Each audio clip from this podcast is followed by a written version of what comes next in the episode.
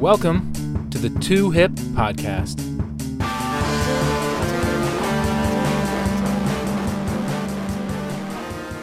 This week's guest is a friend of mine from many years ago when we worked in the Philly Fringe Festival on a show I did uh, called Super Ego a few years ago in Philadelphia, and um, has been involved in a bunch of theater, everything from Meat Man the musical to uh, Bloody Bloody Andrew Jackson and, and everything in between.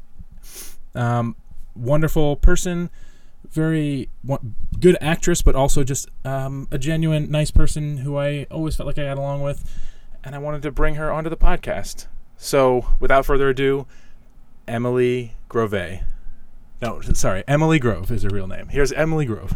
Thank you, my dear friend. You did some research on me. Research, yes. Uh, and if by Googling, I uh, you lo- mean research, yeah. You had to look really hard. Emily Grove is not an easy Google, so you found some goodies. I love it. And I didn't even get into your amazing uh, Weebly website. Oh, thank goodness. Yeah, I was going to say, I literally had like a dream the other night. I was like, I need to not be Emily Grove at Weebly, like dot Weebly.com. I was like, just buy the domain name, Emily. Just buy it. so I'm, I'm going to, that's on my to do list. So Okay, that's on your to do list. Good. Well, yes, welcome. hello. Thank you for being on the podcast. Thank you for having me. This is exciting. nice to talk to you again. It's been a little while. Too, too long, my friend. I agree. I guess I'll just jump right in. Why don't you explain yourself? Explain yourself. The hostile segment where you explain you. Like you're on trial. I love it. I love uh I love all your intros. They're fantastic.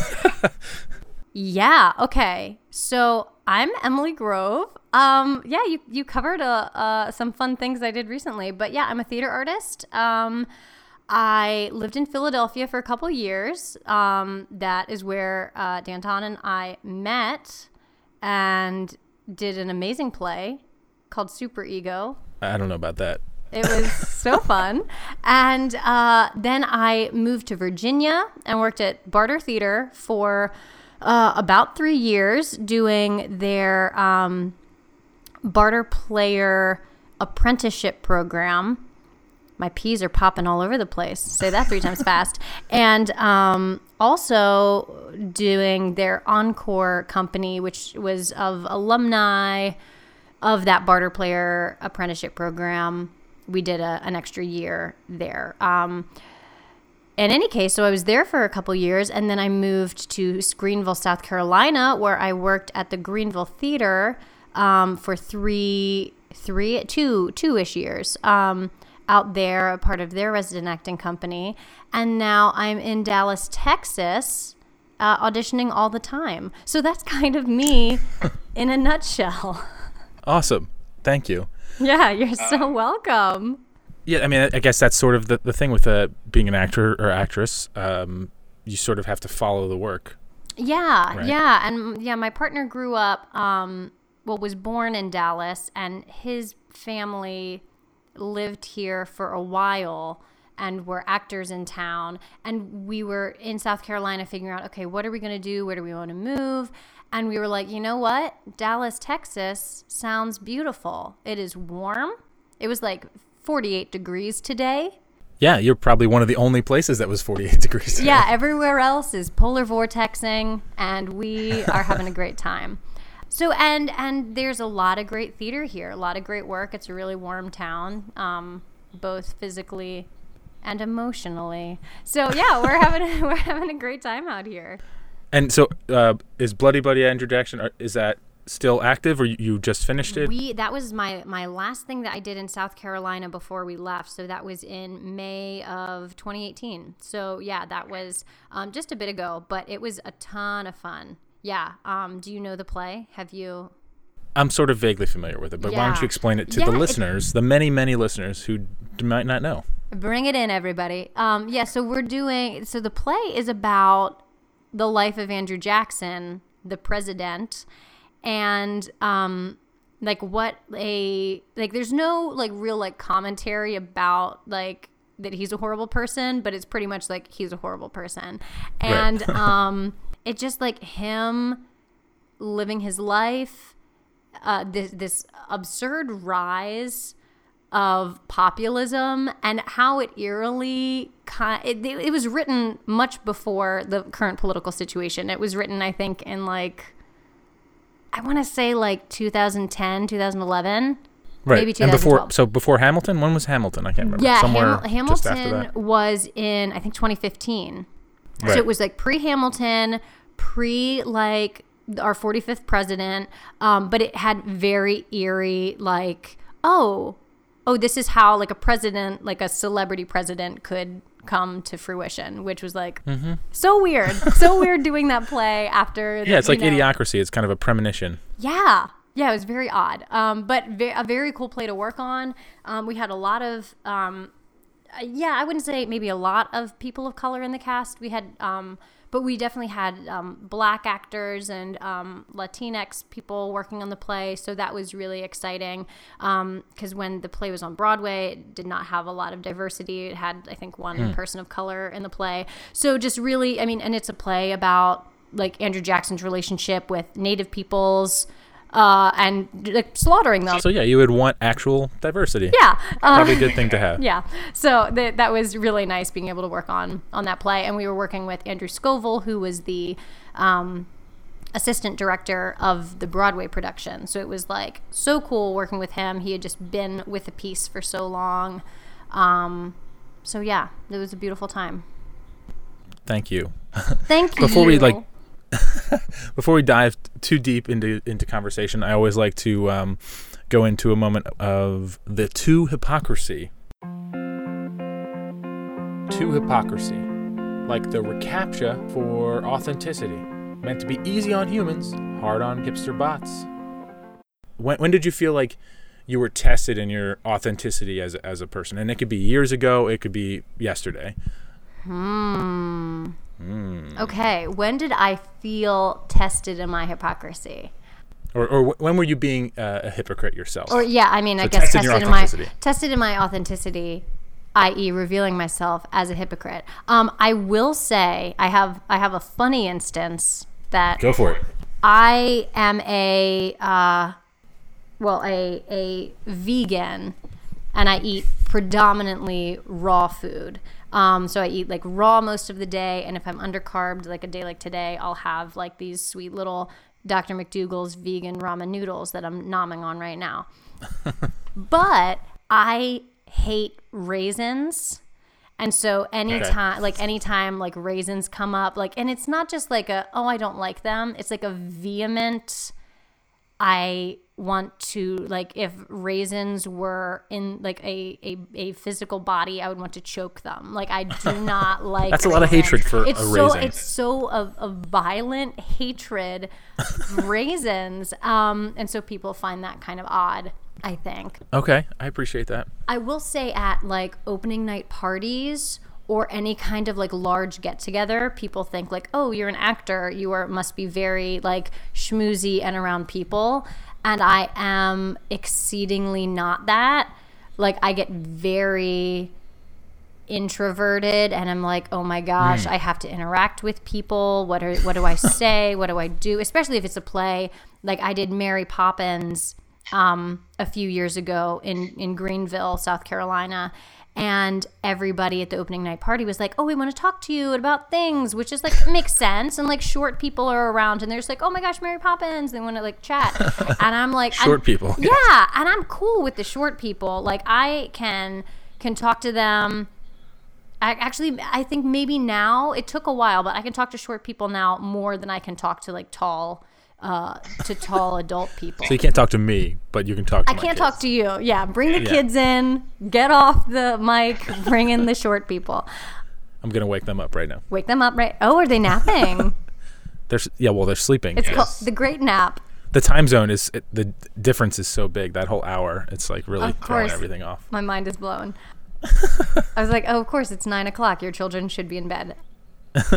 you were a good parent. Uh, but yeah, I think that like extrovert, introvert thing, that extrovert expectation of being an actor and, and confronted with my true, I want to be at home, uh, n- not talking with anyone comes Yeah, out. I understand. Comes out a lot. Um, yeah, I don't know that I have a an exact moment.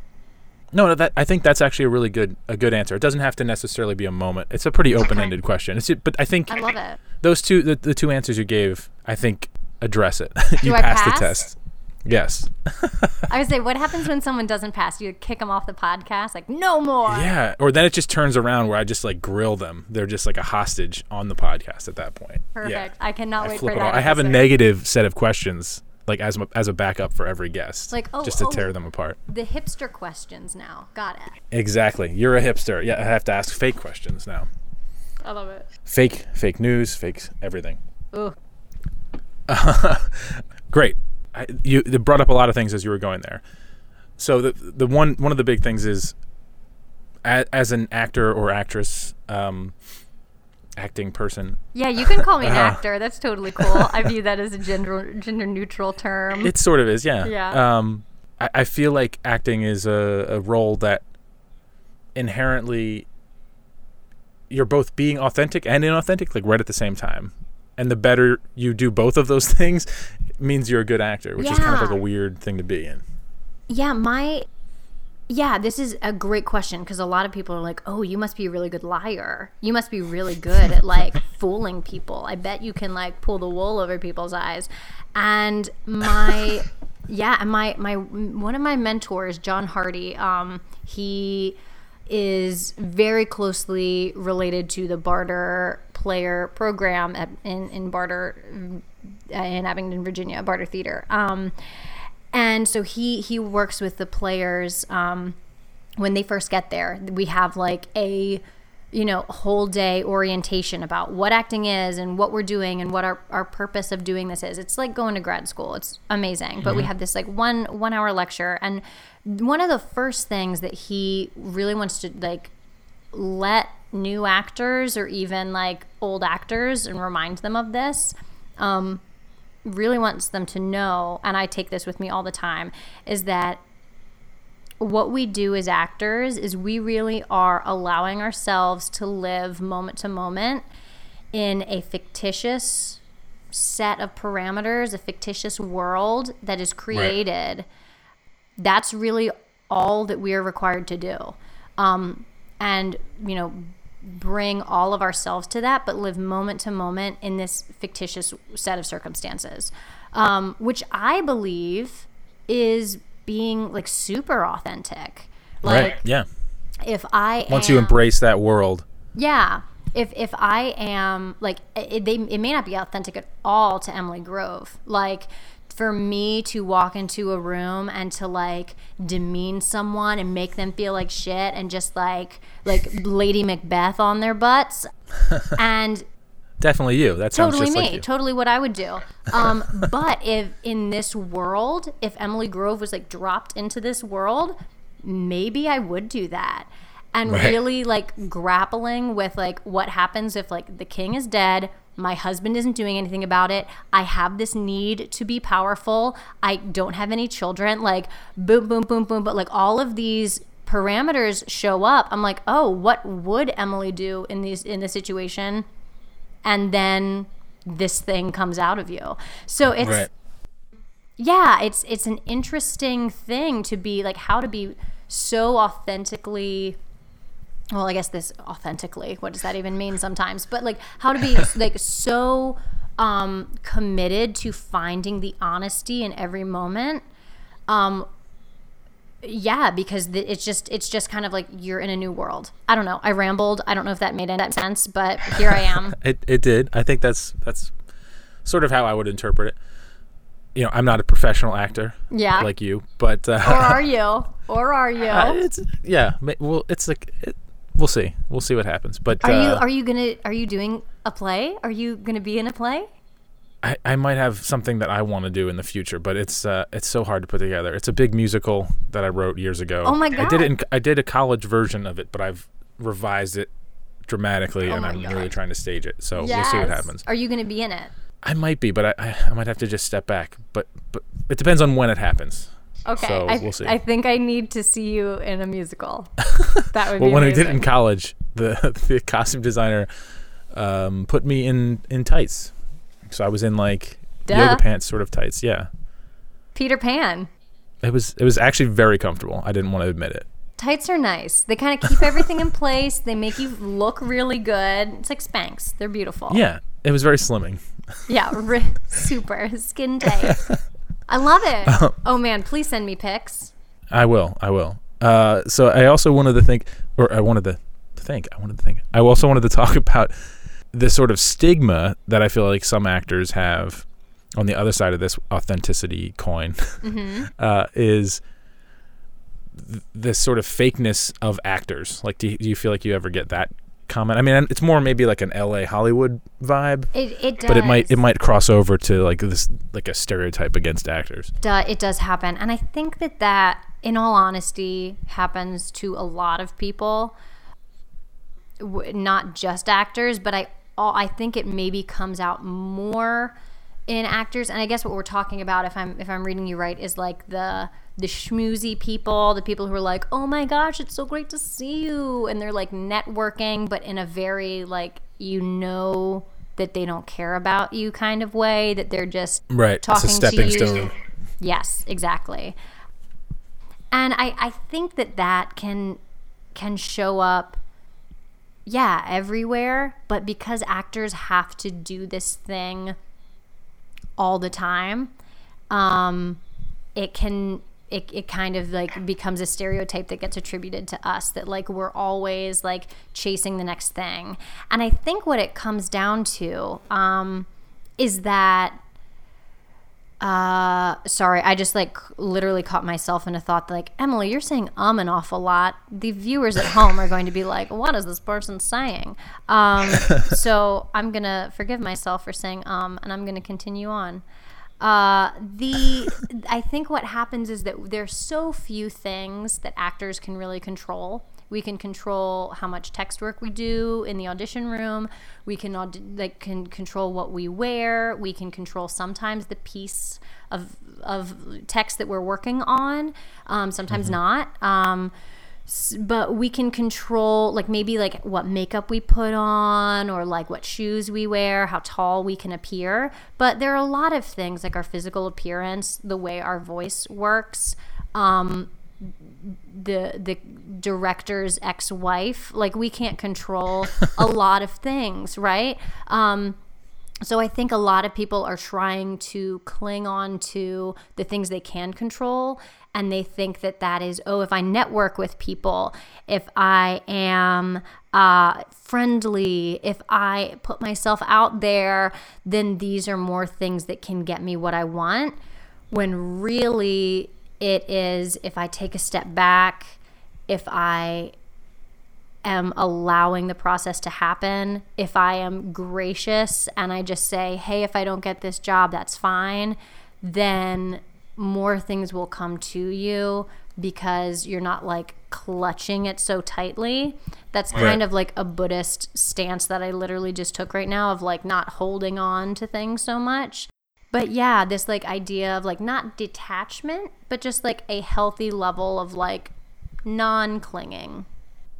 I'm with you. If that I, makes I think, sense. um, well, particularly, I think for every story you hear about, like the sort of actor or actress that um, that has that personality type, where they just like are cutthroat and it's all fake, no matter how nice they seem in interviews or It's whatever true. you're hearing. Um, yeah.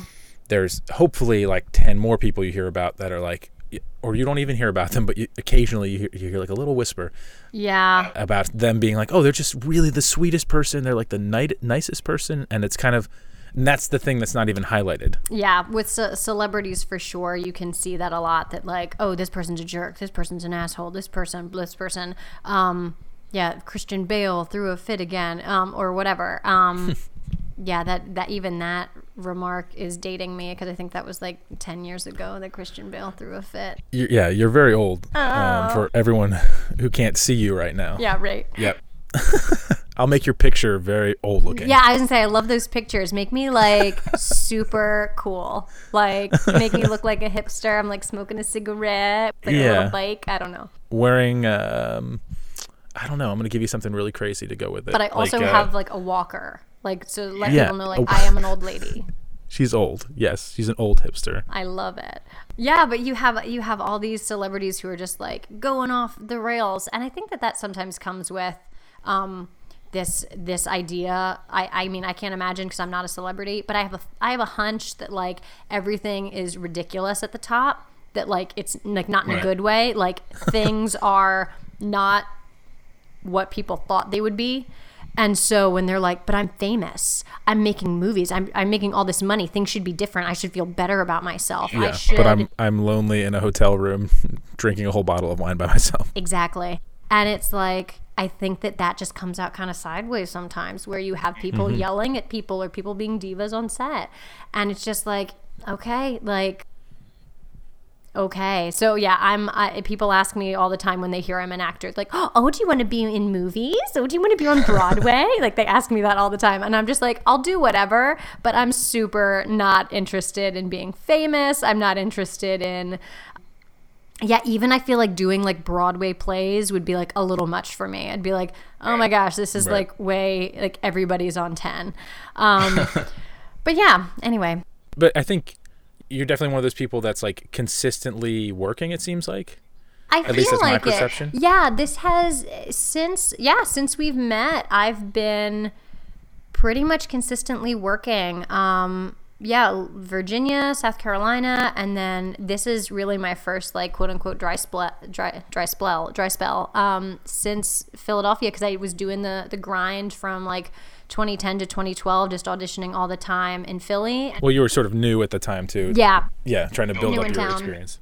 yeah, and then um, it kind of feels like I'm I'm back at that place again now, where I'm just like auditioning all the time and seeing what happens. Right. But um, yeah, I just got an offer letter today to be in a play, so I'm like Awesome. excited. So I'm gonna be I'm gonna be doing a play in March. So That's Yeah. great. Is this So- some one you can talk about? um, I don't know. Dep- I guess it depends when the episode airs because we're talking in the past. But in the future, um, so um, but yeah, we're doing. It's going to be a Shakespeare play um, here in in Dallas. It's a Midsummer Night's Dream, um, and Oh, it's an wonderful. all women cast. So Oh, cool. I'm excited. I think it's going to be so exciting.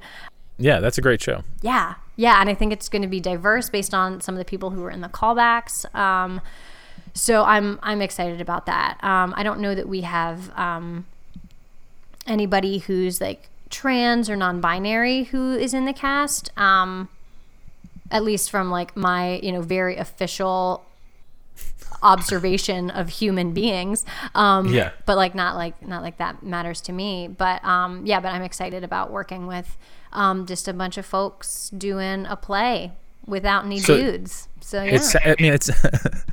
it sounds like um, that's important to you. You've you've sort of mentioned that that like the, the diversity in the cast is that something that you feel like. I mean, per, you can address it personally, but also, do you feel like it's becoming more of a of a point for casting directors? I I hope it is. Um, and I yeah, I was just having a, a conversation with my partner about this the other day. That I think it's like it should almost be required. I mean, not like I want any kind of like requirement, affirmative action, or anything for like how we do art, because art should always be. Um, It's a tricky thing. yeah, art should always be subjective and should always be um, even if it's like bad art even if it's like art that isn't aware of what it's saying it's still saying something um, but i think like for me as a director or as a theater artist i'm always interested in um, just having more voices in the room having more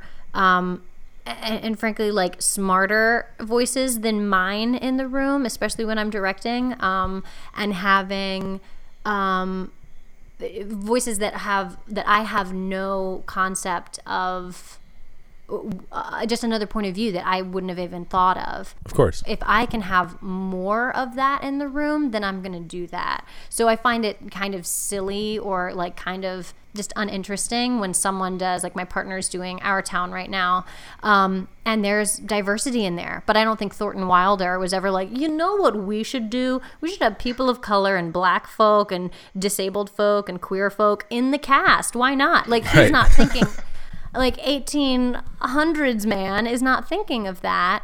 Um, but luckily, we now have the ability to do that. So he, there's a diverse cast that my partner Sam is working on our town with, and I think that that's like such an amazing way to look at this, like you know, New Hampshire small town play and to really bring it like make it our town make it this is our town a, a Representative, yeah. everybody in it.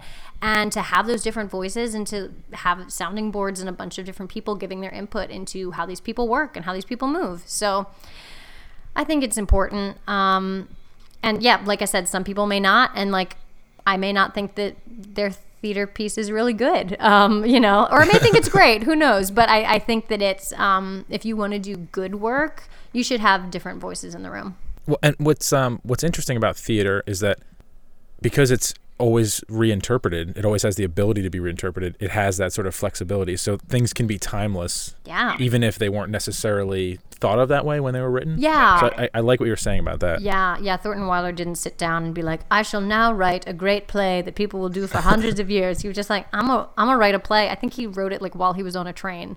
Um, Right. I don't know why I know this. I like studied that in college. You know a lot about Thornton Wilder, more than the average person. I do. I'm a Thornton Wilder of file.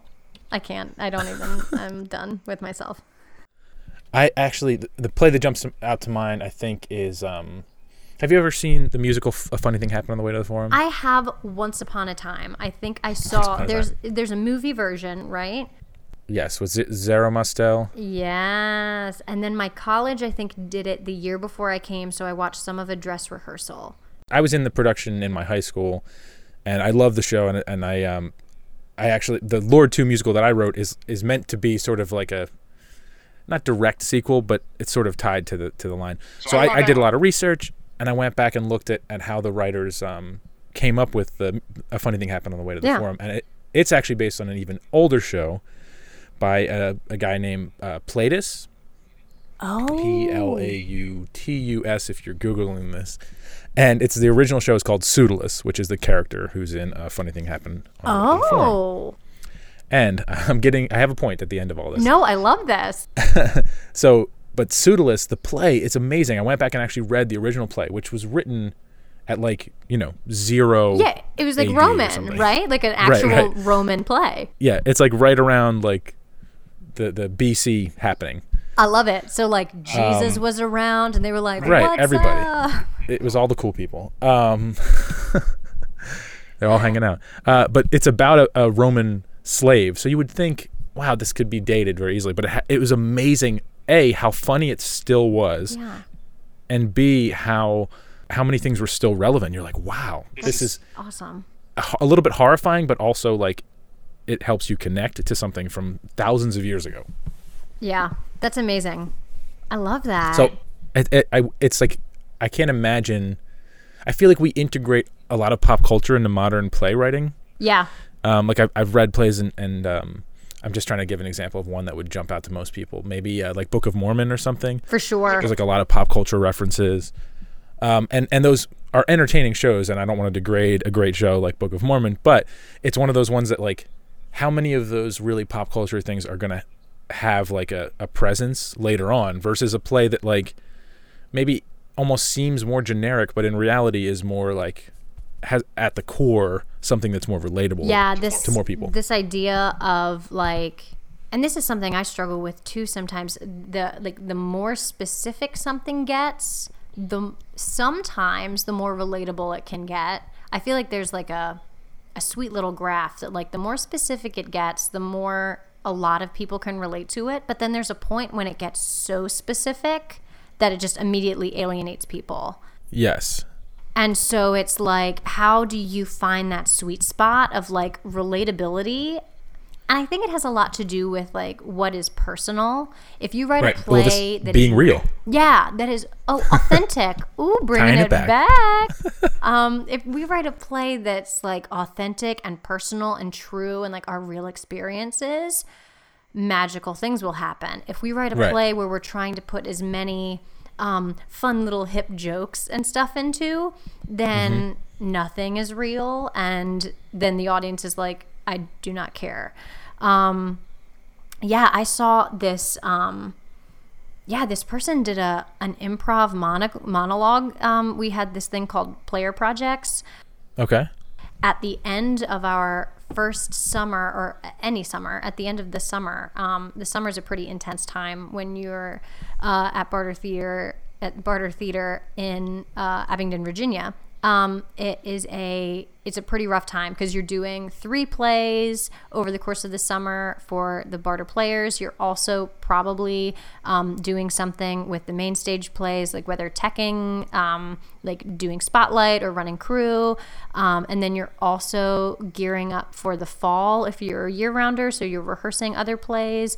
And then you're also just like understudying stuff and then you're also working on your player project. But in any case i say all of that. That's a lot it's a lot of million things. But then i say all that because at the end of the semester or in the, that end of that summer um, you do the thing that is most scary.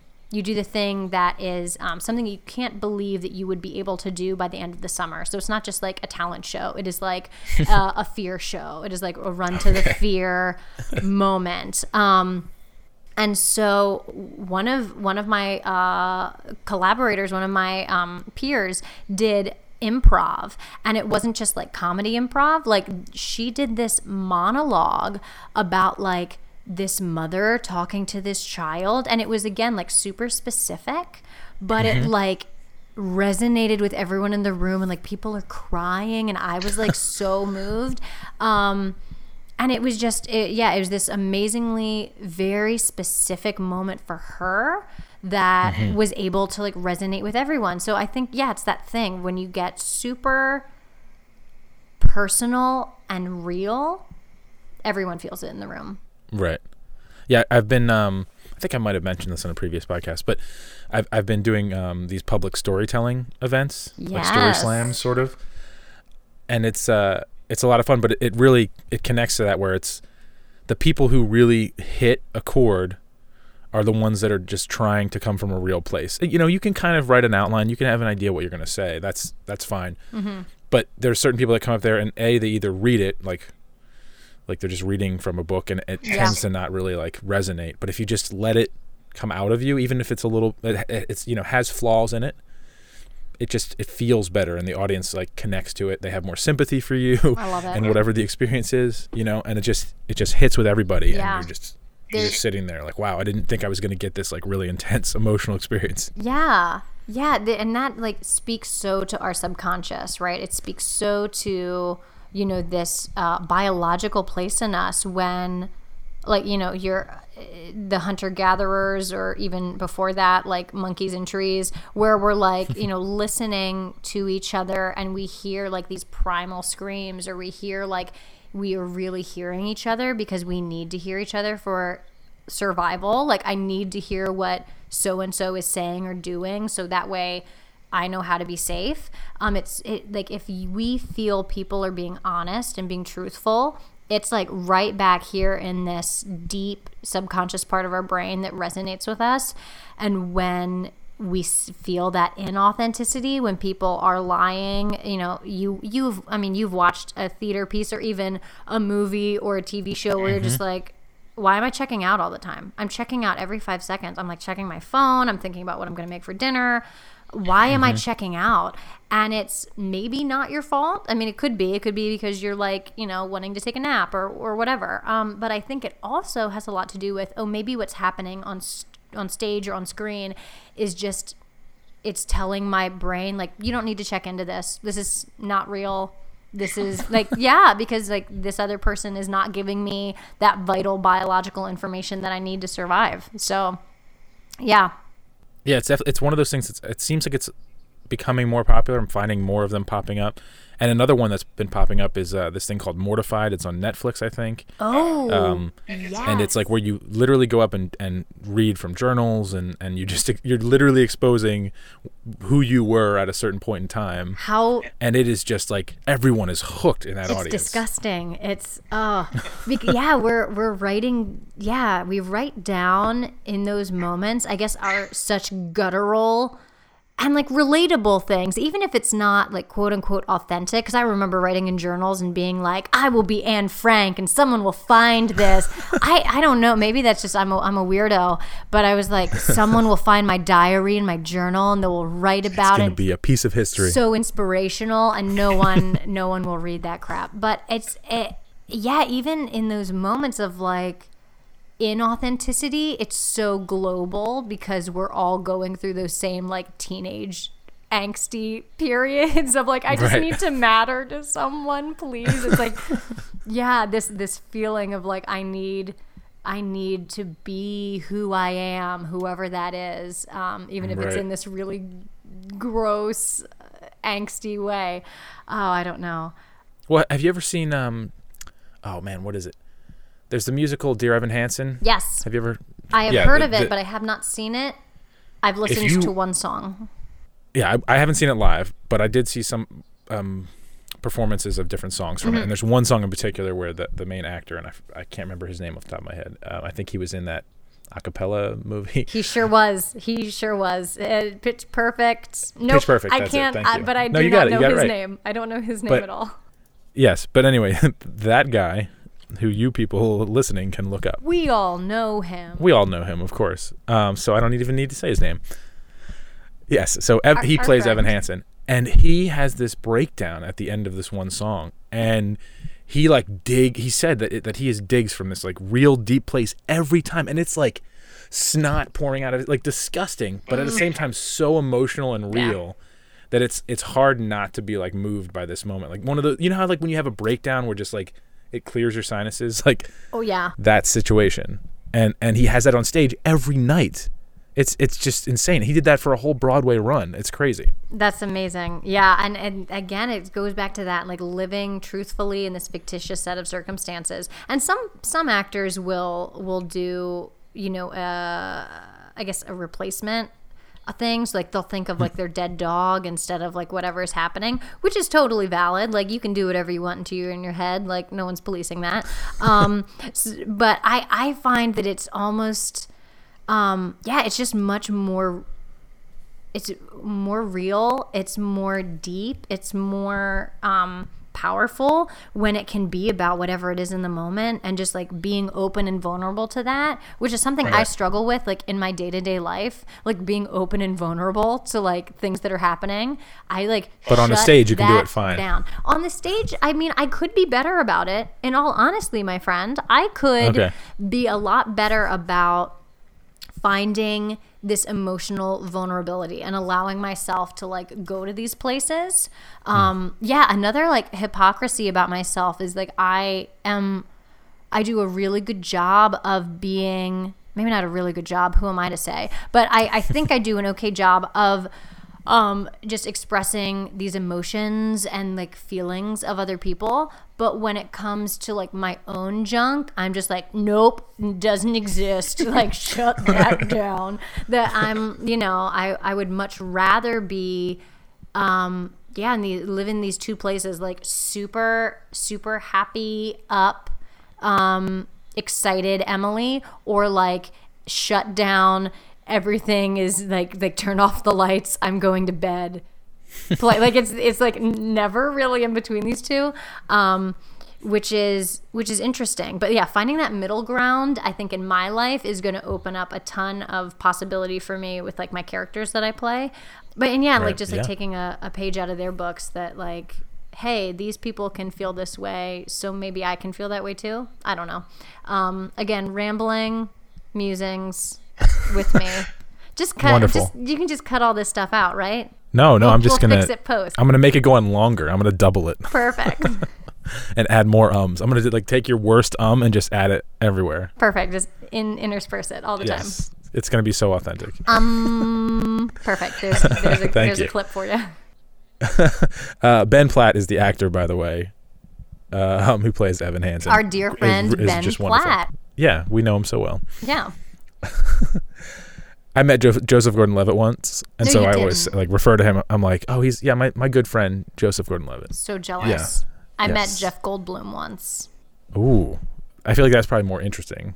it was I was not more interesting. It was at a an opening night party. Um, the person I was dating at the time was in this play, or he was an understudy for this play.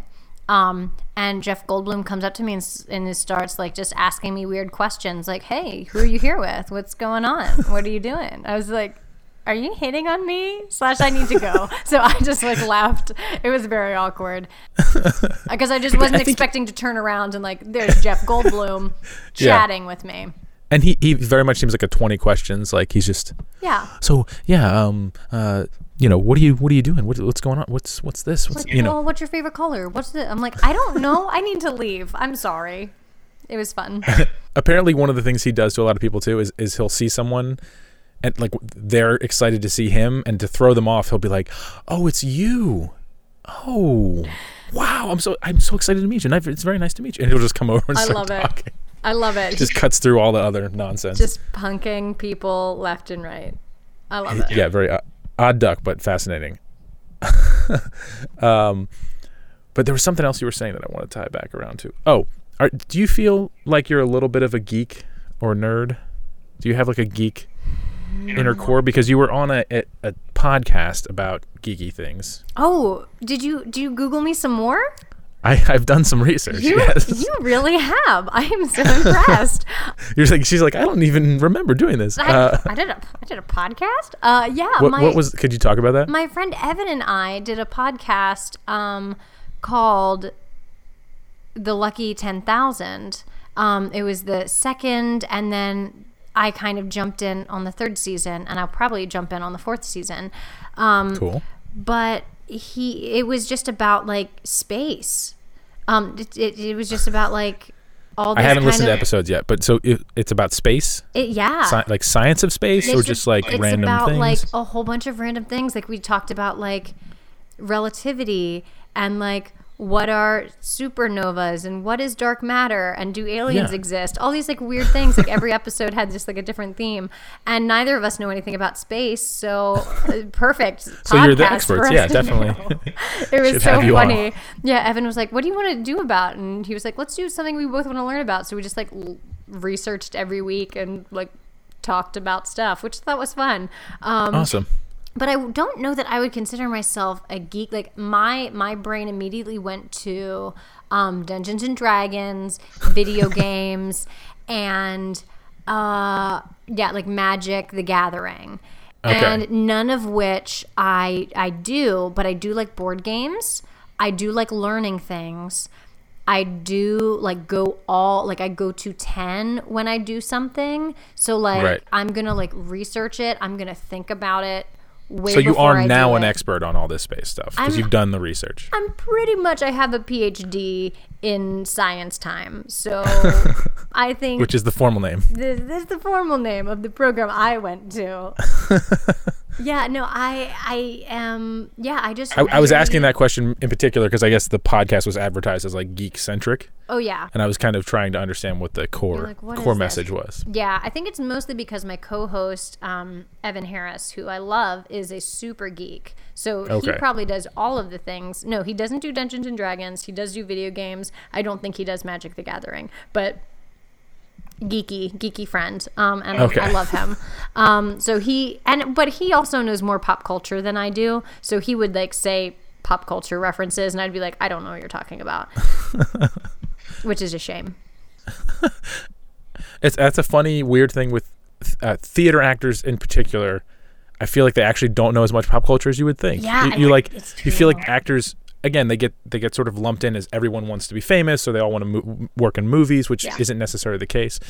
And uh, and in fact, a lot of them have like a very good literature background. I feel like, but not necessarily like pop culture. Yeah, I did English lit in that was my my second major, or I guess maybe my first major. Who knows? Um, I had two of them in uh, in college, English literature, and I love that. I love you know all that stuff. Um, and I feel like there was something else I was going to say about you know my life, but you know, oh yeah, about like yeah, I don't know who Ben Platt is. Uh, I don't rem- like I can't identify actors from movies. I'm just like, oh, is that girl who was in that thing? Um, Right. And you wouldn't be good to like play Qu- Quizzo with at a bar, No, I don't think I would be. Um, unless par- it's like Shakespearean themed or something. Yeah, I could probably like nail it on the Shakespeare stuff. My partner, however, though, is really good. He's great at like sport, all sports things. Um, obviously Harry Potter stuff. He and I crush, but him more than me. Um, but yeah, he is actually like pretty good at pop culture stuff, which is surprising to me. Um, but yeah, in any case, I guess it's it's to each to, to each their own. But I feel like actors sometimes are like doing their work and can't be like, mm-hmm. let me go to the movies all the time. But Yes. Yeah. I actually that's a big conflict because I feel like I'm trying to write all the time, right, different kinds of scripts, and I'm always trying to also like do research by watching things and like reading other scripts. yeah, and you like you want to take some in but the the people who really get to that like top tier tend to not actually watch a lot of other people's stuff yeah. I think you got to so kind of stay in your own bubble Yeah, trying to like keep your finger on the pulse of things while also do your own work can be difficult and can be Mm, this mm-hmm. extra weight of like, oh, how do I do what they did? Um, how do I replicate that? How do I spin this in a different way? And it's like sometimes you just have to do your own work and write your own thing.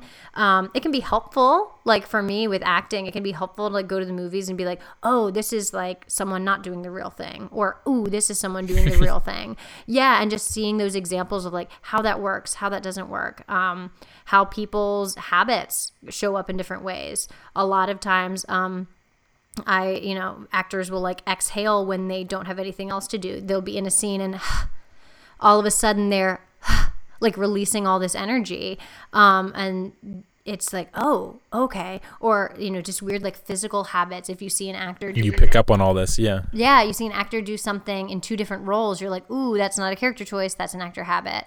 Um, and just really being able to figure out, yeah, and, and we all have that, right? Because we're all human. We all have these mm-hmm. ways that we're trying to hide ourselves. like cadences that you speak yeah, yeah, these ways that we're like trying to not be vulnerable, the ways that we're trying to protect ourselves because like we're soft-bodied people, like our our hearts are just right out there in a little rib cage, so we're always trying to find safety and just ways to to keep ourselves safe. So yeah, it's it's a very cool thing to watch other actors work, um, but also to like watch how like a script works. Like, wow, how does Aaron Sorkin like make this work in The West Wing, and how does things work when he does To Kill a Mockingbird? Okay, cool. Yeah, I think it's really really an awesome thing to be able to watch other people work, but then also just like take that time for yourself, have your own space to like this is my work. I'm gonna own it. i have two things to jump out i have a question that popped out of my head from a playwriting class i was in Mm-hmm. i'm going to get back to but with the the vulnerability oh the, the, actors sort of you you see people with different ticks i guess like you said like you actor what, did- what did you call it an actor trait versus a character Ha- trait yeah, an actor habit or an actor choice versus like a, a, a character choice versus like an actor habit.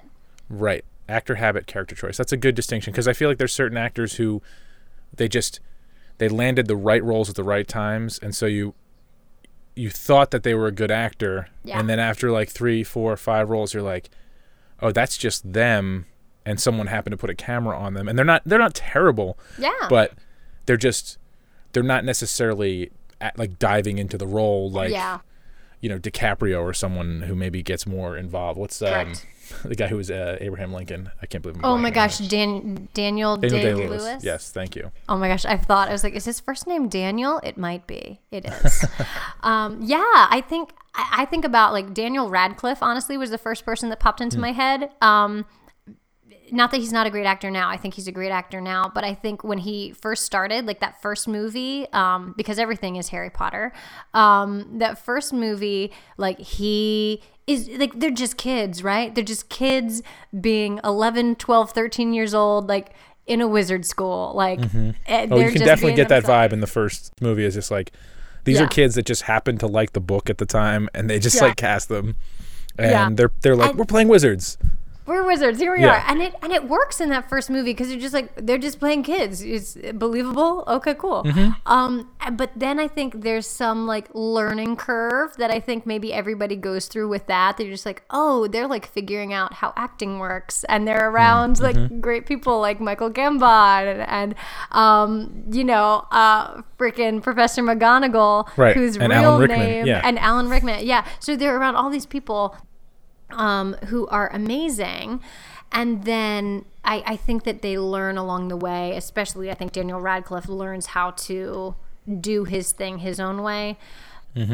And, and that's why I think he's able to. And I'm glad he did like weird films after Harry Potter um, to kind of just like shake that off. And then like Right. he could do the Equus thing and then off off to the races.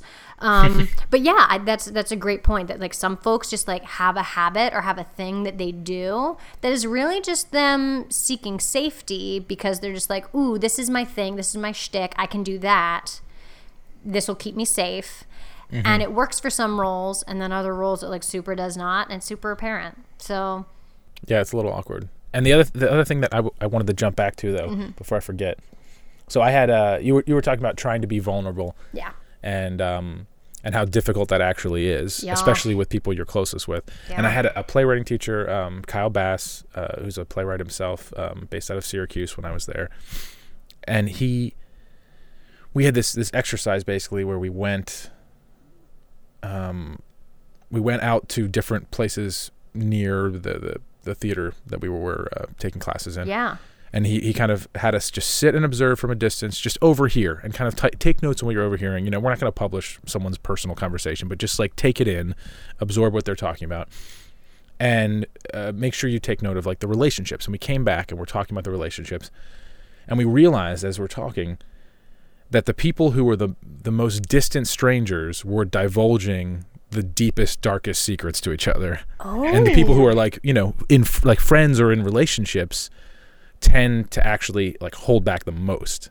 Wow, because you, there's a, there's and he said the big reason is because there's the most at stake.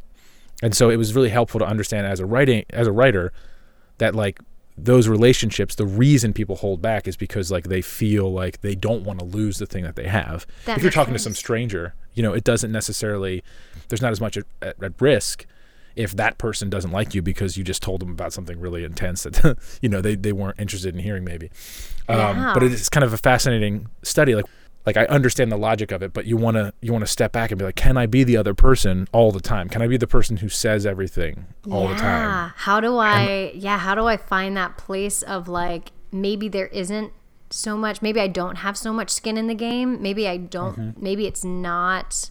Um, maybe it's more important for this relationship if I treat it as less important. Yeah, which is a weird thing. Yeah. How how interesting and how difficult. and I, I feel like that's actually that's been my exercise through my writing and, Yeah. and particularly the storytelling that I've been doing lately. And then this podcast is kind of like, hey everybody, this is me. You know, I'm talking to different people on different topics, so Yeah. inherently different things are going to come out yeah.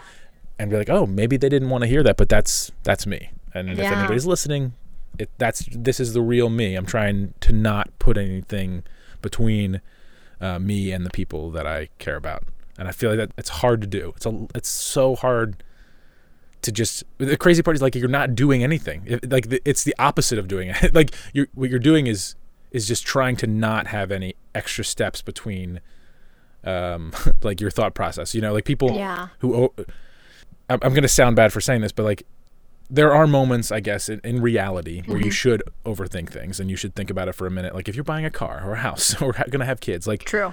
getting married, like there's there's these big moments where sure, yes, have a moment, think about it. It makes sense to, to have reasons to want to have thought process and like wait before you respond to something. Yeah. But if you can try to just let that that uh I don't even know what to call it. There's just like a little wall there. There's something that like prevents you Yeah. from just letting the floodgates, you know, come down and just like letting this thing that's on your brain f- just come out sometimes. Yeah. But maybe it would be good just to have it come out and then it's out in the open and you feel like you can there's there's just something beautiful about the more honest you are, I actually feel like it it takes all that the the the risk that we were talking about and all these things that you feel like are high stakes. It takes it off the table because everything's everything's out in the open. Yeah. Like what what can you hurt me with? It's kind of like the the Eight Mile, right? Everyone knows Eminem, Eight Mile. You Um, better. You look like yes, you look like you you know exactly what I'm talking about. Um, but he has that that uh, the whole premise of that is that like he twists the end of, uh, and I'm sure there's other examples. This is the first one that popped in my head. I love it. but he, this. he sort of twists the end where everyone has has these raps making fun of him, and so instead he t- attacks himself at the final like battle Yes. before they have a chance to, and in doing that, he gives them nothing to talk about, and Yeah. it just completely shuts them down and wins. And I feel like that's actually a, a pretty good example. Like you, by being the more honest you can be as a person, I feel like you're giving people Yeah. l- actually less openings to attack you. Yeah, and that that requires a lot of self-reflection and self-introspection of like, okay, well, what am I? What am I? What do I believe? What do I think? What do I actually want to be honest about? Uh, because you know, like if Eminem as our exemplar in this in this analogy if eminem couldn't like look down and like see himself as other people see him then he wouldn't have any ammunition right he would only say like i'm the baddest i'm awesome i rock and roll you suck. Right. you know what i mean? Um because i'm a rapper as well on the side. I didn't want to tell anyone but it's it's out of the bag now. Um but that but he was able to like take this hard look at himself see himself as other people saw him um, or how other people may see him and go ahead and like state some hard truths about himself. Mm-hmm. and that's where that honesty comes from so that's so so intriguing to me that like this maybe the cost of authenticity the cost maybe is not the right word but the uh well we'll go with cost for now I actually like that. Yeah. is to like have to do this the hard work of looking at ourselves and knowing ourselves as true as we can because we're always unknowable but how yeah how we can look at this uh, being that is us as as diligently as we can and try to figure out well who are we and what do we stand for wow that's serious dude thank you thank you eminem for Thank you. giving Thank you, us Eminem. eight mile Um, all right, so I'm I'm gonna I have a, a question, another question. I just want to go back to. So, okay do you do you have a moment where this is sort of similar to the two hypocrisy? uh, Sort of Ooh. give you a minute to kind of dive into it a little bit more, though. Do you have a moment maybe further back in your life where you remember the like the first time you felt like you were being yourself as much as you could be?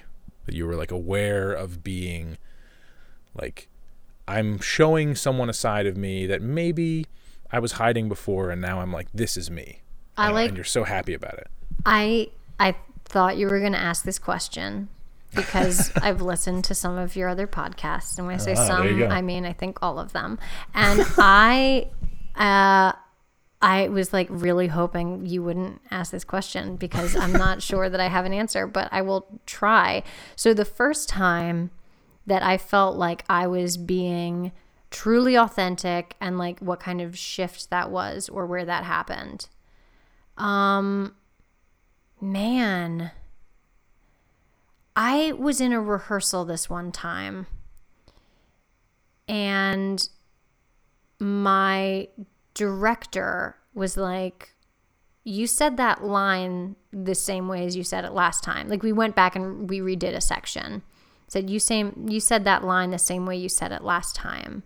Um so that's telling me that there's like something like you're you're you've chosen how to say this line instead of letting the character do it. So we're gonna need to go back and do it again. So we went back and did it again. And he was like, No, you said it the same way. We're going to have to go back and redo it. So we kept going back. Um, and I was just like, Fuck this guy. Uh, fuck everything. Like I like oh I'll, I'll oh he wants me to do a bad job because in my mind like I was doing a good job. Like I had I knew exactly how this line was supposed to come out. I knew exactly how this moment was supposed to play and he's asking me to not do a good job. He's asking me to like not have done my homework. Fuck this guy. So I just like didn't care and just like said the line however and he was like okay, cool. Now we're finally getting somewhere. And I broke down crying. I just started weeping. I was so confused. I was just like, it like broke down everything inside me. But really, that moment of like, oh, like I can either plan every moment of my life, I can because I'll catch myself even doing that sometimes now. I'm going to have a conversation. I know that someone is going to walk in and I'm going to have a conversation with them. So I want to like say something funny or like whatever. Even like the first line of like, "Hey, how was your weekend?" because I knew that they had a hard weekend or something. And I'm mm-hmm. and I catch myself having to be like, "No, we're not going to plan that. Just let it go." Because at the end of the day, it at least for me, it doesn't matter what other people think as long as you like I, I don't care what other people think about me or I tr- I mm-hmm. strive to not care about what other people think about me um, so that I can care deeply about other people because to me that's like all bound up in the same thing of authenticity is if I don't care about what other people think that gives me the room and the space and the freedom to be myself, which is at the end of the day, wanting to take care of and be present and be a real human for the other people around me and in my life. Right. So yeah, I, I think, think, that's good. Yeah, that, that was ties like, back to sort of what I was saying, right? Yeah, like about just trying to to to bring down the wall, whatever whatever you know an analogy you want to give, where you're just like trying to yeah get out of your own way. That's another good one. Yeah, just and allow just try to be yourself. Allow myself to be like, okay, cool. This is who I am. This is what I feel. This is what I think, and I'm gonna bring that to the table. And sometimes you have to like feel and think a certain way and it's not an appropriate time to bring it to the table um you know so you have to like you know, being like, you know, different parameters and saying, like, okay, well, I'm at a funeral, so I can't pitch a fit right now, or, you know, whatever. um, but the way to be like, okay, cool, I do feel like throwing a fit right now. How do I deal with that? Okay, cool, this is what I can do. Now I can continue to be at this funeral. I don't know why I came up with funeral, but I did. yeah, you just, you just tried to. I, I was trying to bring it back up, and you just brought it right back down. Just back funerals, to funeral. death at all times. Um, so on the note of death, um, I have no idea what your what your charity is. So maybe for the next segment, what what do you want to talk about for a charity slash donations? Donation directions. Directions on where and how to donate your donations. I love that song. All right, cool. Well, you sang a little song about donations, and my charity is actually SONG or song or Southerners on New Ground, which is um, a, a charity. My sibling it does a lot of work with them in Nashville, and they are um, near and dear to my heart. Um, but basically, um, Song is a group of, uh, it's a queer liberation organization. Um, it's based in the South. Um, and it is made up of black folks, immigrants, people of color, um, peoples with disabilities, uh, LGBTQ folk, people across classes. And they're basically um, using Southern traditions of storytelling, music, community organizing, um, all, all of these awesome Southern tools um, of really uh, finding liberation for everybody. Um, so it is a great a great group of folk, and I would highly suggest checking their website out, which is southernersonnewground.org. Thank you. We will include that link uh, on the podcast uh, with you, this post. And I, I have, um, I'm going to come back around and I have one more question. Oh, I can't this wait. Is, this is where where I put the um, pass the, the torch to you on what what advice you would give on um, sort of how you can be more aware of being authentic or have a more authentic life? How can you live? What, what would you recommend to people for how they can live a more authentic life? Yeah, this means we're at the end of the podcast. I'm so sad. Unfortunately, yes. Oh, what a tear. um, yeah, I would say I thought about this one too. I would say the the biggest thing um, would be to maybe resist living other people's lives for them. Um, I know that that kind of has nothing to do with what we talked about this whole time, or maybe it has everything to do. I'm not sure. I think it has more to do with than you're giving it credit. possibly um but i i feel like and maybe that's also has something to do with like resist like making your own life be something as well like resist making choices for yourself that maybe have no bearing um on what's happening in the moment being able to be present moment to moment which is horribly more difficult than it than it uh, is to say. Um, it's harder to do. Um, but yeah i know that you know everybody else is like living their best life making their best choices doing the best that they can. And if you are trying to make choices for them or live their lives um, it's just not going to work out well. It is it is a, a difficult thing. But yeah if we can um, allow other people to like live their lives and make their choices and allow us to make our lives and make our choices from a real place then i think everybody is going to be so much better off I'm with you. That's wonderful words to end on by Emily Grove. Grove. Gro- thank you Sorry. correct pronunciation Grove. No, it's not. It's, it's not Grove for anyone searching for Emily Grove. Um, thank you so much for being my guest. It's been wonderful having you on. thanks for having me And um, I also uh, want to say a few more things, some new things I'm adding at the end here. Now that things are up and running, um, I want to let everybody know that I, I want to thank the listeners, obviously. And to, um, if you want to follow, you can follow right now on Facebook slash Two Hip Podcast, uh, Twitter at Two Hip Podcast, and you can also follow um, the the page if you're on Tumblr. Um, if you're signed in on the twohippodcast.com, you'll see a little thing that pops up and you can follow. All those things are up and running, and I am aware uh, that there are other places to put podcasts, and I'm working on all that, and I'll give you updates as soon as that happens. Uh, in the meantime, if you have like an RSS aggregator, you can either use the URL twohippodcast.com slash RSS or twohippodcast.com slash podcast.